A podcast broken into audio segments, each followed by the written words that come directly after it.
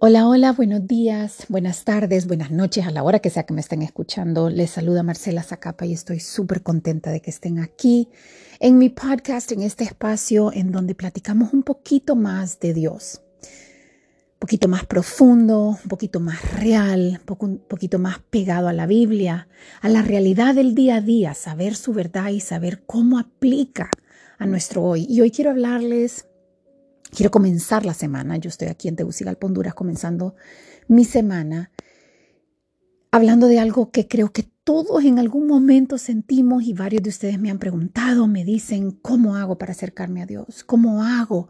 ¿Cómo le hace usted para estar tan llena del Espíritu Santo? Y es que yo le escucho y que wow. Quiero decirles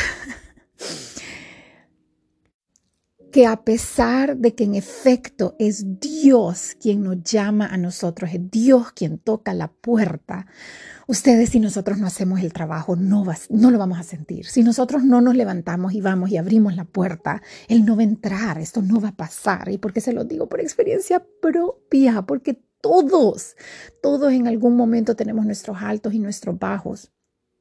¿Qué pasa? Por ejemplo, hoy me levanto así sintiéndome totalmente desconectada, porque para serles sincero, esto de las redes sociales es complicado porque nos hace sentir como que estamos conectados con los demás. ¿Sabes? Nos hace sentir como que estamos siendo productivos. Incluso yo que tengo mi podcast y que tengo mi, bueno, ¿verdad? Mis redes que están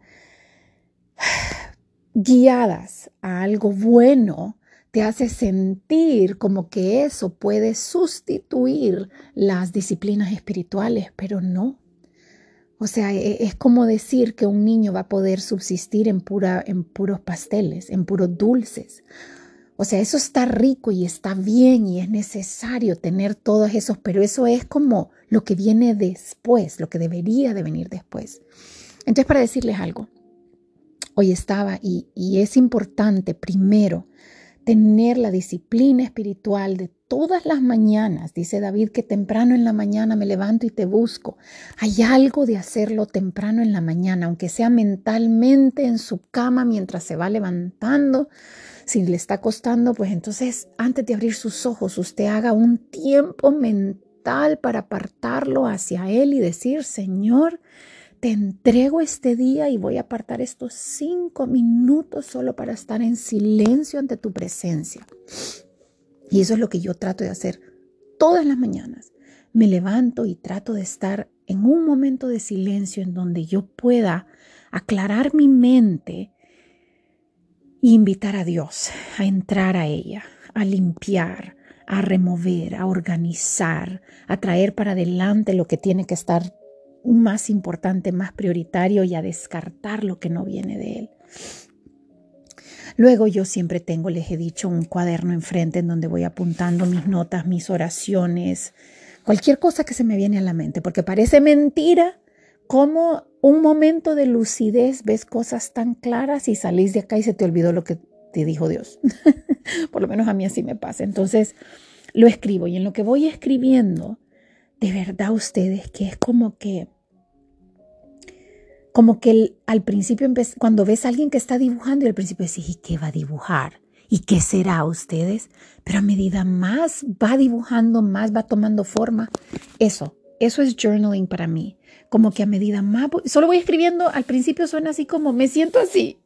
Y fíjate que tucu, tucu, tucu, tucu, tucu. Y a medida más voy escribiendo, es como, wow, o sea, qué claridad. Y llego a ver cuál es el problema y cuál, qué es lo que realmente me está afectando. Ahora, esto es a lo que quiero llegar hoy. Hay muchos de ustedes que sí se toman el tiempo, que sí meditan, que sí se hacen el esfuerzo para ver cuál es el problema, qué es lo que están batallando. Pero ahí queda. ¿Ok? Escuche bien lo que le estoy diciendo. Especialmente hoy día, que oímos que muchos fomentan meditar y escuchar los sonidos del universo y conectarse con la tierra. Para, le llaman grounding, para estar como, no sé cómo se dice en español, pero grounding, para estar como aterrizado, pueden decir. Y es bien importante que entendamos que esto está bien y está bien si usted lo hace, pero no termina ahí. El caminar cristiano es como que Cristo hubiera aguantado toda la humillación de esa noche del juicio, hubiera cargado su cruz y ya después, vaya, pues ya estuvo, ya, ya estuvo, ya, ya entendí, vaya, ya entendí. No, no, no, no, no. Tenemos, tenemos que elevar nuestra mirada, estar al lado de Cristo y crucificarnos, tomar nuestro lugar. ¿Y qué significa eso? Va a significar distintas cosas cada vez, pero significa las disciplinas espirituales, alabanza. O sea, si usted en ningún momento escucha música cristiana, especialmente esa que es de alabanza, esa que es poderosa, si usted no, no no pone su mente, su espíritu, su alma en una actitud de adoración, usted sabe que la alabanza es lo único que usted realmente puede darle a Dios. Es lo único, porque lo demás se lo puede hacer. Pero alabarse él solo, por eso dicen que si uno no lo hace, las piedras lo harán, porque Dios merece alabanza. Es como cuando eh, qué, tonta la comparación que voy a hacer, pero como que veas a alguien famoso y que la gente no se vuelva loca, como que más es famoso, más de alguien se va a volver loco. Bueno, imagínate Dios, imagínate Dios. Y más adelante, porque le voy a leer un poquito de Filipenses, que era lo que estaba leyendo. Pero entonces la adoración aquí en Filipenses, bueno, ya que lo estamos hablando, espérate que el iPad no se me... aquí en Filipenses estaba leyendo que dice en Filipenses 2, 10. Dice que Dios le dio a Jesús el nombre sobre todo nombre.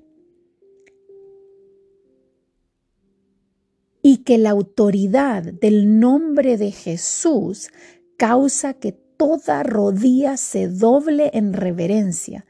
Todo, todo y todos un día se someterán a ese nombre en el realmo celestial en el realmo de este mundo y en el realmo demónico. O sea, llegará un día que hasta los propios demonios doblarán sus rodillas ante Cristo. Bueno, sí, de hecho cuando Cristo vino al mundo, quienes más lo reconocían eran los demonios. ¿Qué haces tú, hijo de Dios? ¿Verdad? Eran ellos los que lo reconocían. ¿Por qué? Porque Dios, innegablemente, cuando estás en la presencia de Dios, causa reverencia, causa adoración. No sé si a ustedes les ha pasado cuando van a misa o van a la iglesia y tienen un momento profundo, escuchan una música y de pronto simplemente empiezan a llorar. Y dicen, es que, es que no sé qué me pasó. ¿Saben qué les pasó? Que Dios los visitó en ese momento. Que lograron abrir sus ojos espirituales y verlo a Él ahí a su lado. Y esa es la adoración que nosotros necesitamos. No es que Él la necesita, nosotros necesitamos poner nuestro espíritu, nuestra alma, nuestro cuerpo en una actitud de adoración para poder estar firmemente plantados. Eso es grounding. Lo otro es comunidad. O sea, tener una comunidad en donde juntos no solo adoramos al mismo Dios, sino caminamos hacia la misma meta. Yo no les puedo explicar lo importante que es esto. Para mí ir a la iglesia es mucho más que si me gustó el sermón, que si me gusta el pastor, que si me gusta el padre, que si es más cerca, que si es más lejos. Es poder disciplinarme yo misma a ser parte de una comunidad. Ahí es donde he encontrado mis amigas, ahí es donde he fortalecido mis relaciones. Es ahí donde tengo mi comunidad. Lo otro es la oración, definitivamente la oración donde usted viene de rodillas ante Dios y le, le, le muestra su alma, le muestra, como decía David, examina mi corazón, Señor, qué es lo que tengo adentro y lo sacas y le, y le una vez más decir, Señor, yo te entrego este día y entrego todas las decisiones que tengo que tomar para que, porque sé que vos vas conmigo y por favor endereza mis caminos, endereza mi corazón, mis ojos, que pueda sentir y ver lo que vos ves. Y luego leer su palabra. Y aquí yo sé que hay varios que dicen, pero es que no sé ni por dónde comenzar porque la Biblia está... ¿Sabe qué? No se preocupe, empiece Empiece por los evangelios, lo he dicho miles de veces acá. Empiece leyendo los evangelios, las palabras de Jesús son suficientes. Empiece leyendo el Nuevo Testamento, ya que el Viejo Testamento es más complejo porque pues tiene que saber del contexto histórico. Pero leer la Biblia, leer su palabra, esa es la carne. Ustedes no se lo voy a engañar. Ahí está la proteína que te va a mantener durante el día. Eso es, no es suficiente reconocer lo que sentimos, no es suficiente saber dónde estoy parada.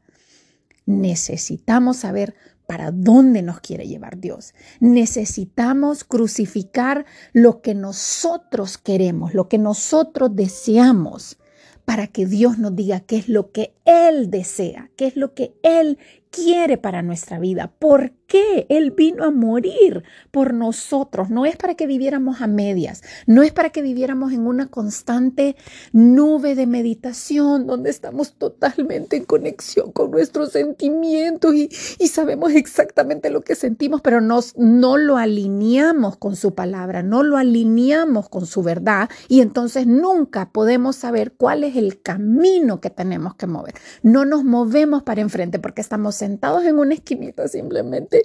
Déjame, dame un segundito, déjame sentir, déjame, déjame pausar, déjame procesar. Y Dios está diciendo, levántese, camine. Mire bien lo que dice aquí en Filipenses, que fue lo que a mí me hizo, como que me zarandió y me dijo, mamáita, solamente si usted le da de comer proteína a su alma, solo ahí usted va a poder continuar caminando con esa pasión y ese deseo de agradarme a mí. Dice Filipenses 2. Y los animo a leer antecito, del 2, del 1 hasta el 13, pero yo le voy a leer del 12 en adelante. Eh, el anterior es de que toda rodilla se va a inclinar ante Jesús. Y dice, ustedes siempre seguían mis instrucciones cuando yo estaba con ustedes y ahora que no estoy, es mucho más importante. Y, esta, es una, esta es una versión que es complicada, este es un versículo que es complicado porque dice, en español dice, lleven a cabo su salvación con temor y temblor, pues Dios es quien produce en ustedes tanto el querer como el hacer para que se cumpla su buena voluntad. Miren qué interesante. Lleven a cabo su salvación. En inglés dice, trabajen duro para mostrar los resultados de su salvación, obedeciendo a Dios con profunda reverencia y temor, porque Dios está trabajando en ustedes, dándoles el deseo y el poder de hacer lo que le agrada a Él. Pero Marcela, vos has dicho que la salvación es por gracia y que, y que la salvación viene de Él. Así es, la salvación es por gracia. Usted es salvo porque Dios lo escogió, Dios se hizo hombre, murió en esa cruz y pagó por sus pecados. Lo único que usted tiene que hacer es aceptarlo, creerlo, confiarlo y confesarlo. Sin embargo, esa salvación hay que trabajarla para poder mostrar sus resultados. ¿Y cómo la trabajamos? Eso es lo que a veces creemos que, ay, bueno, pero entonces yo ya y aquí me voy a sentar bien bonito. No, la trabajamos caminando con Él a través de todas estas disciplinas espirituales que les acabo de decir. La alabanza, la oración, la comunidad, leer su palabra, estar ante su presencia, buscarlo. Eso, eso es lo que nos nutre, eso es lo que nos da no solo el deseo, eso es lo que mantiene no solo el deseo, sino nos da el poder para hacer lo que es correcto, para hacer lo que le agrada. Todas esas cosas difíciles, que decimos, no, pero es que qué hueva, yo no quiero leer la Biblia, qué hueva, yo no quiero perdonarlo, yo no quiero, eh, yo no, yo voy, me voy a seguir fijando en la avaricia, la, la, la lujuria, el egoísmo, la vanidad, la soberbia, todos los pecados que hablábamos antes. Nosotros naturalmente es más fácil para uno hablar de uno que escuchar a los demás. Es más fácil para uno preocuparse por uno que preocuparse por los demás. Pero es el estar pegado a su palabra, el estar en constante adoración, el estar en comunión con gente que también está caminando con Cristo, lo que nos mantiene a nosotros enfocados en agradarle en someter nuestro deseo, nuestra voluntad para Él. ¿Qué es lo que Él quiere? ¿Qué es lo que Él dice? Solo así nosotros tenemos ese, ese deseo de obedecerle. Los dejo con esto. Imagínate como que la vida es una carrera, ¿right? Y lo hemos hablado bastante. Y vos tenés a tu atleta, pero comió mal. Él va a caminar y eventualmente va a llegar, ¿verdad? Pero imagínate aquel atleta que comió bien, que durmió bien, que hizo todas las disciplinas de que un atleta debe de hacer para poder no solo llegar al final, sino disfrutar esa carrera, disfrutar el camino, porque se siente como que todo lo que él entrenó, todo lo que su cuerpo puede hacer, lo está haciendo en su mejor y máximo nivel. Esa es la diferencia. Usted ya está en la carrera y de la mano de Cristo va a llegar. Eso es la salvación, eso es lo que te garantiza la salvación. Hey, ya sos adoptado, sos parte de mi familia. Ahora, el que vos vayas a tener acceso y no acceso, el que vos vayas a disfrutar al máximo potencial todos los derechos, los planes, los beneficios que ser parte de la familia de Cristo te provee, eso va a depender de qué tanto visitas los otros cuartos, de qué tanto te vas a sentar a la mesa, de qué es lo que vas a decidir comer, si solo vas a estar a puro chocolatito o si vas a tener toda la cena servida desde, desde la entrada hasta el final. Y con eso los dejo. Espero que, espero que esto los haya animado. Si usted no se está congregando, a que se congregue. Si usted no está escuchando música cristiana, que la busque, porque yo no les puedo explicar lo que hace la música cristiana para mí. Si usted no está leyendo la Biblia, a que lo haga. No importa si es un párrafo, un capítulo, pero diariamente, de una u otra manera, lea su palabra. Esta es la proteína que lo va a mantener enfocado y en el centro de su voluntad. Los quiero mucho y que tengan una buenísima semana cerca de Él, cerca de su presencia y siendo transformados para su gloria, para que los demás vean el resultado de la salvación en su vida y digan, ¿sabes qué? Contame qué tenés vos, que yo lo quiero. Gracias y los quiero mucho.